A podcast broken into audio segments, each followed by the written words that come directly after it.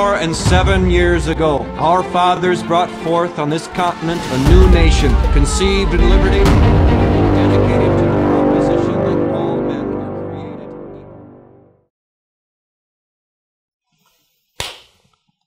江风剧场南北战争第十五回 啊，在中国嘛，这历史课本很爱告诉你说啊，谁谁谁啊是第一位什么什么，啊 因为这样的描述一听起来哇，好长志气哟，是吧？但中国的第一位驻外大使是谁呢？没人说了。你说这么扬我国威的事，怎么没有记录呢？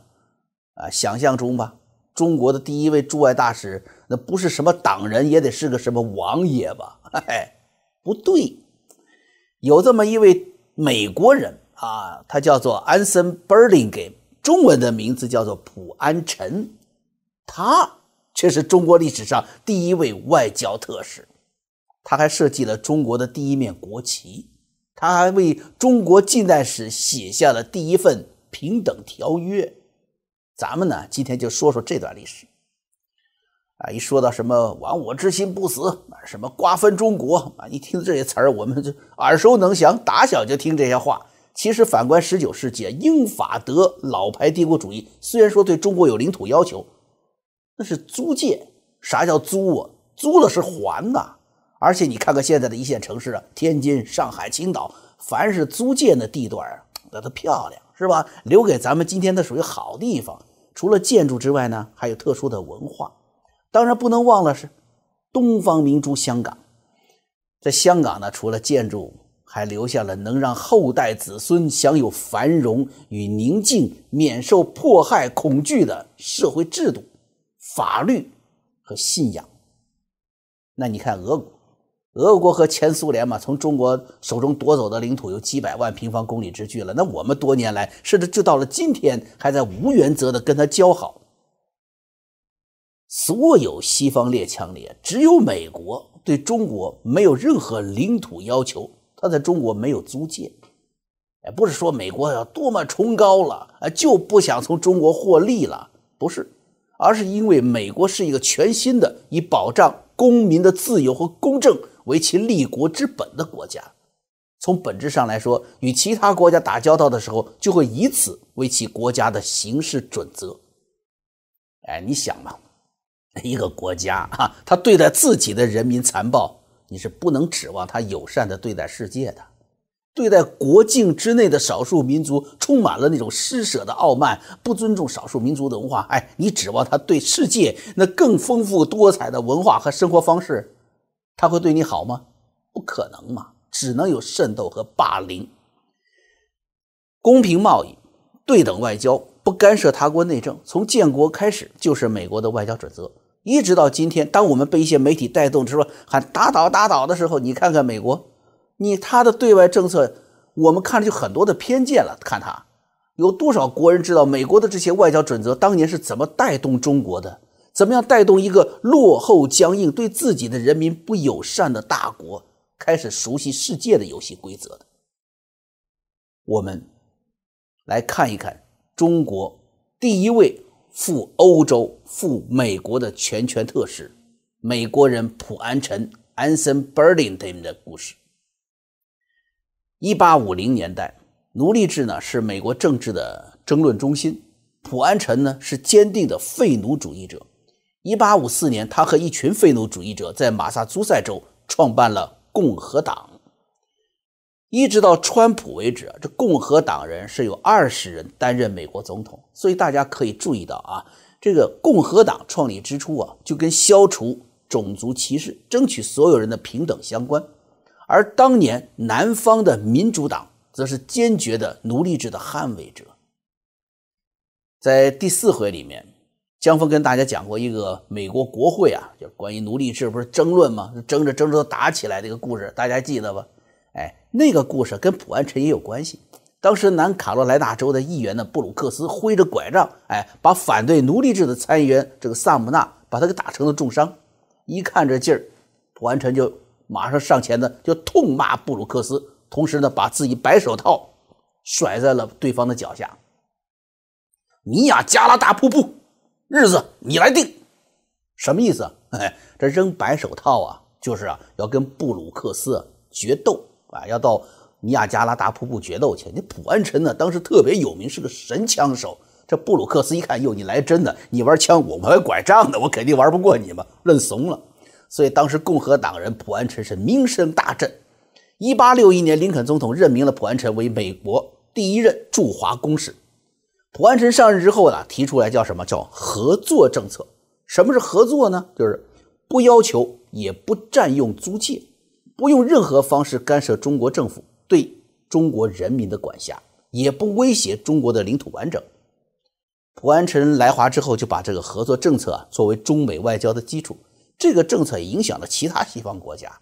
普安臣非常尊重中国的主权，因为他的这份作为，美国成了最尊重清政府的西方国家。而且普安臣这是美国人吗？他有这个说服的力道啊。这说和来说和去的结果呢，英国、俄罗斯、法国、西班牙也支持了他的这个合作政策。因此啊，出现了有这么一个时期。西方列强与清朝啊外交关系上呢非常的缓和。时间到了一八六七年，连接欧美大陆的电缆呢，哎接通了。美国一想，哟，这太平洋的那一头这么大的市场啊，这是在华商人也想建一条中国支线。你想，这个新科技会带来多大的商业利益啊？当时美国国务卿西华德。就给普安臣介绍了一家美国公司来承包这个业务。哎，这个公司的老板呢，充满了自信，说：“普安臣，我跟他去说，我保证能让他给我们介绍中国的王公大臣啊，帮着我们走关系，绝对没问题。”啊，这个公司老板就推开了普安臣的办公室。普安臣一看来人，马上站起来了。你看这关系不错，什么关系啊？普安臣说：“哎呦，岳父大人来了！你看是这么个关系，是吧？但是岳父大人的买卖呢，当女婿的普安臣呢，坚决反对。他对他这个岳父说了：‘您呐，您都不了解中国民间对新科技的抵触，他们更乐意看到自己家族的眼前的实惠。美国人呢，应该首先尊重中国人的习俗。’结果是后来啊，事实上是验证了普安臣的话。”清朝晚年各地是拔铁路、拔电线杆子啊！你想，当时这个他的这个岳父大人要投资进去了，那损失真的还是不小呢。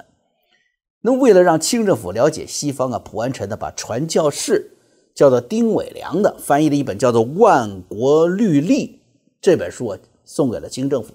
这是本什么书呢？讲国际法的，所以叫《万国律例》。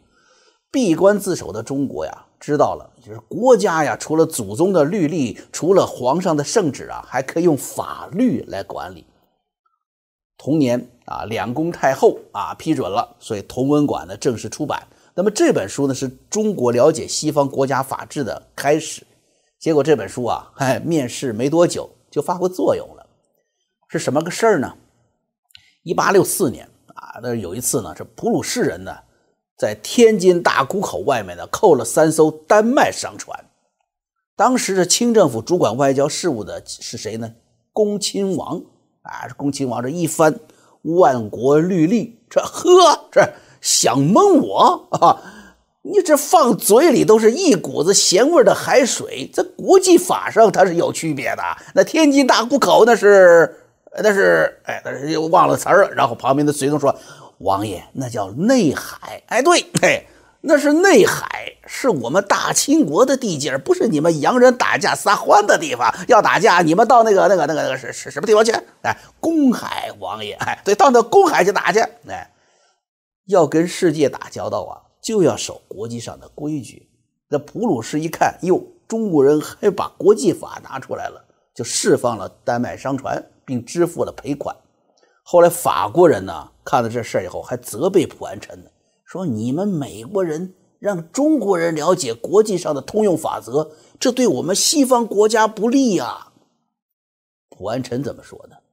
普安臣说：“法国公使先生，您也是一个中国通了。中国人说什么叫做己所不欲，勿施于人呐。”我们希望有个公平的买卖，那就应该让中国人懂得公平，对于他们也有好处。普安臣经常啊在北京啊串门子走关系，啊，不是去走后门啊，他是为了什么呢？坚持去说服清朝的这些要员，摒弃陈腐的华夷理念，帮助中国融入世界潮流。在任期之内呢，啊，蒲安臣还帮助清朝啊开办学堂啊，就等于是搞高等教育了啊，学习开矿啊，开发国家资源。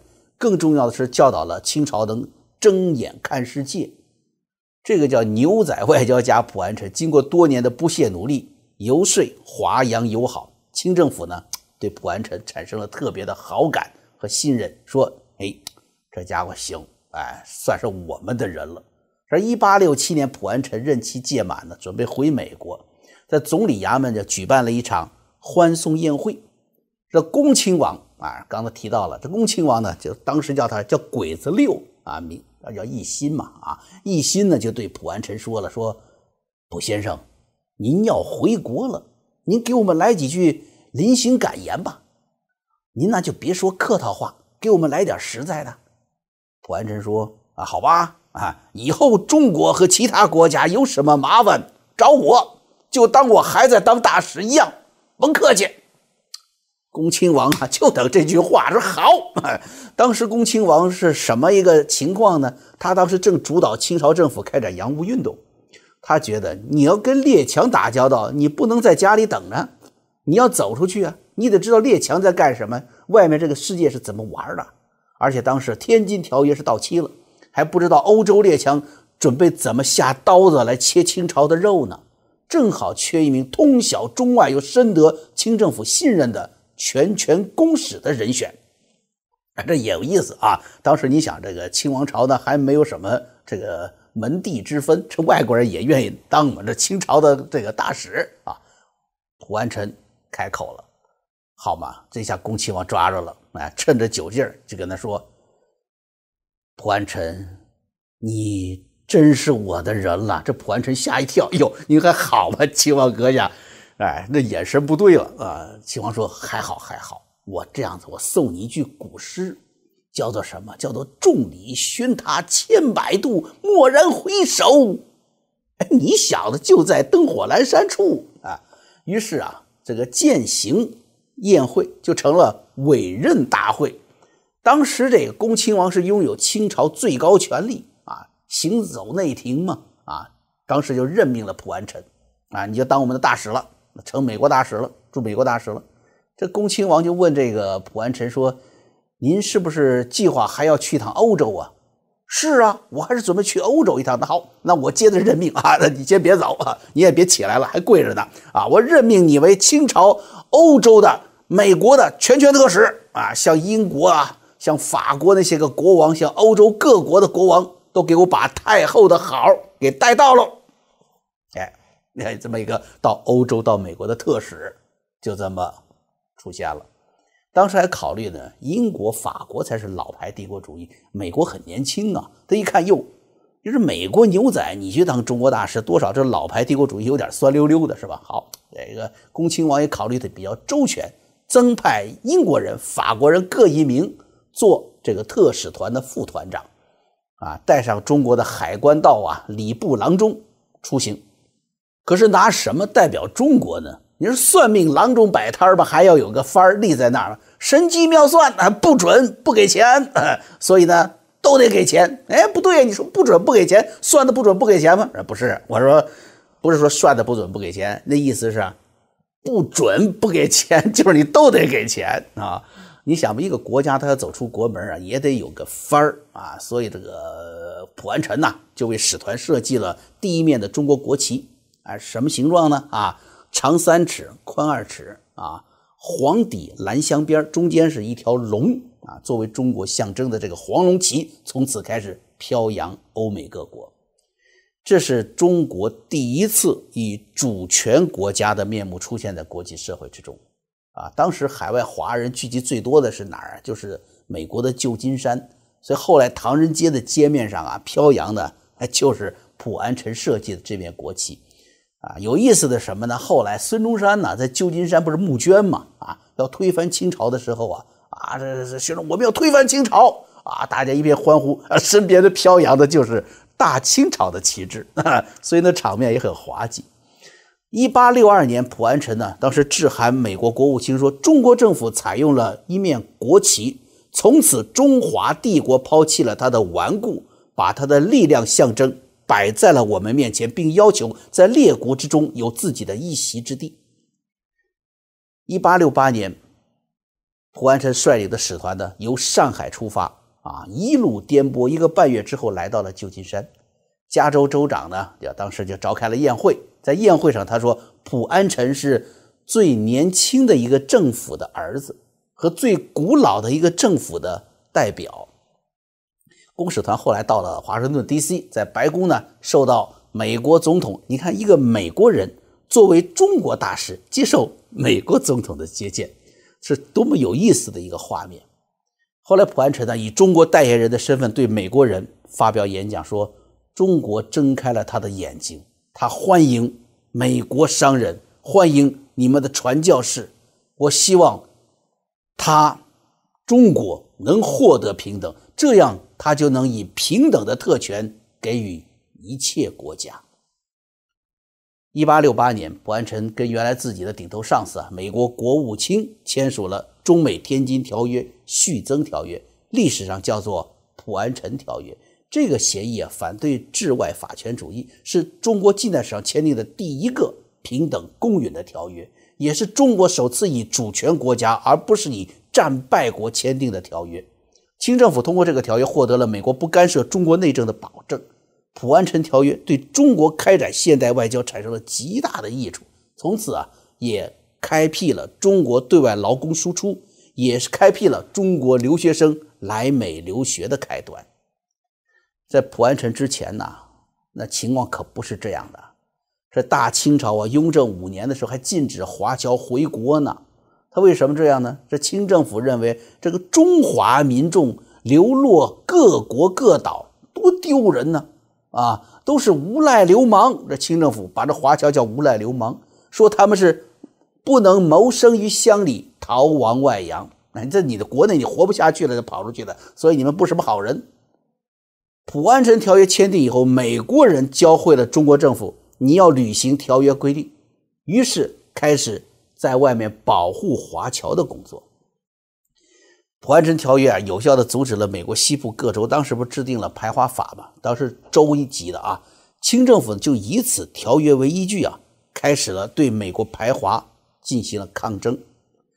普安臣条约签订之后呢，加州啊颁布这个歧视性限制中国移民的这个立法呀，还有其他对华工的迫害呢，都因为有这个普安臣条约被联邦法院宣判无效，所以相当一段时间呢，想迫害华工啊没门到后来又是怎么回事呢？清政府修订普安臣条约，中国政府不再强力保护自己的国民了。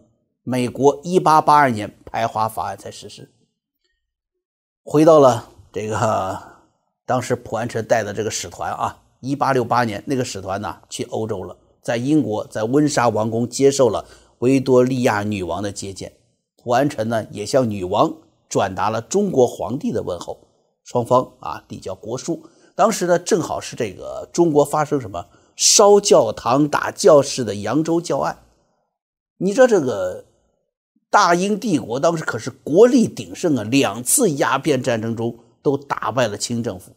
当时在英国的议会里也是发出了再次出兵教训中国的声音。结果普安臣当时正好在英国竭力说服，最终呢，英国对中国做出了非常难得的让步，避免了一场战争。一八七零年，使团抵达了圣彼得堡，沙皇亚历山大二世接见了使团。然而，当年的二月十八号，在严寒的俄罗斯，普安臣是突发疾病，五天后啊去世了，啊，遗体被运回了美国，安葬在马萨诸塞州的剑桥 （Cambridge）。一八七零年三月二十二号，普安臣去世的消息啊传回了北京。当时清政府一看，哎呦，心疼啊，自己的算是一名忠臣吧，啊，赏赐一品顶戴花翎，赏银一万两。普安臣没了，但他公使团呢还在欧洲。于是呢，哈拖着这长辫子，举着那个龙旗啊，继续出使啊，像比利时、西班牙、意大利都呈递了国书，算是完成了清朝的第一项啊驻外公使的公使团任务。蒲安臣使团呢，跨出了清政府走向世界、迈向国际社会的第一步，也建立了中国近代外交使节制度。说这个中国近代史承受的这个屈辱啊，咱们不能够就是简单的用侵略啊、殖民呢这样的字眼来形容。事实上，清政府坚持呢，中国是中央帝国，其他国家呢，哎，都是处于进贡的这么一个叫不平等的地位。第一次鸦片战争之前。英国进贡给大清朝的是什么？望远镜、毛瑟枪、航海设备。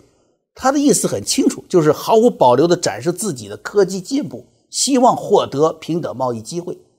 那清朝关注的不是这些东西，他关心的是英国使节必须要三跪九叩。那英国使节就不接受了，说那不成啊，我们见自己的女王也是单膝跪地行亲手礼啊，什么？亲手礼，你亲皇太后的手，这皇太后龙体也是你们碰得的吗？那清朝的王公大臣们不干，最后他们坚持认为说什么？这英国人呢，之所以不拜皇帝，不拜这个皇太后，是英国人的膝盖有问题。哎，英国人的膝盖不会打弯儿，哎，所以呢，后来第一次鸦片战争爆发了，他们还说的英国兵没事儿，不经打，因为他一上岸就会摔倒，那他膝盖不会弯嘛。随便一个农夫上去就可以收拾他了。可是，一百多年过去了，朋友们，你们看啊，这膝盖啊很善于打弯的中国人呢，现在是没有皇帝了，但是还是很容易向老爷们、向权力下跪的。所以说，清政府啊，他捍卫的是什么？国家间的不平等。西方国家谋求的是什么？是国家间的对等原则。外交是内政的延续，所以美国。民主政体的本质，它是维护公民的自由与公平，由此产生的外交政策必定是国家间的平等关系。专制政体的本质呢？哎，那注定它的外交政策也是不平等的。你看，一开始具备国家影响力的一个一开始具备国家影响力的专制国家，那它的外交就是什么？就是国内的那副专制的毒素向外流传，向世界培养、发展腐败。西方的炮舰伤害的不是中国人，伤害的是腐朽的政治制度。这是历史教材不愿意说的真话，因为这很容易让人联想当今呐。在西方列强当中，美国对中国善意最大，对国民的进步和现代文明贡献最大。普安臣是最伟大的先驱。美国有个著名作家马克吐温嘛。他在普安臣的悼词上写道：“说普安臣对各国人民的无私帮助和仁慈胸怀已经超越了国界，他是一个伟大的世界公民。如今，感恩于一百三十多年前的普安臣，有了今天遍布美国的老华侨，他们世世代代传承着中国的文化，在这片自由的土地上啊，在亚特兰大，在纽约的布鲁克林，在旧金山。”繁衍生息，开枝散叶。感恩于普安臣，所以近代的中国留学生从耶鲁、从普林斯顿、从哥伦比亚学成回国，成为了北洋水师的管带，成为了中华民国的总理，成为了清华大学、天津大学的第一任校长，让西方的文明在古老中国开枝散叶。时至今日，美国的旧金山附近和堪萨斯州啊，各有一座以普安臣命名的城市。加州的这个城市 Burlingame 是建于1909年，这个城市开埠啊。根据2010年美国人口普查，这个城市有人口2万八千人，中国人啊或者华裔啊三千人。至于其中多少来自于第一代的华工，就已经不得而知了。然而百年来，中国已经彻底的。忘记了这位美国人，忘记了普安臣，该记住的被遗忘了。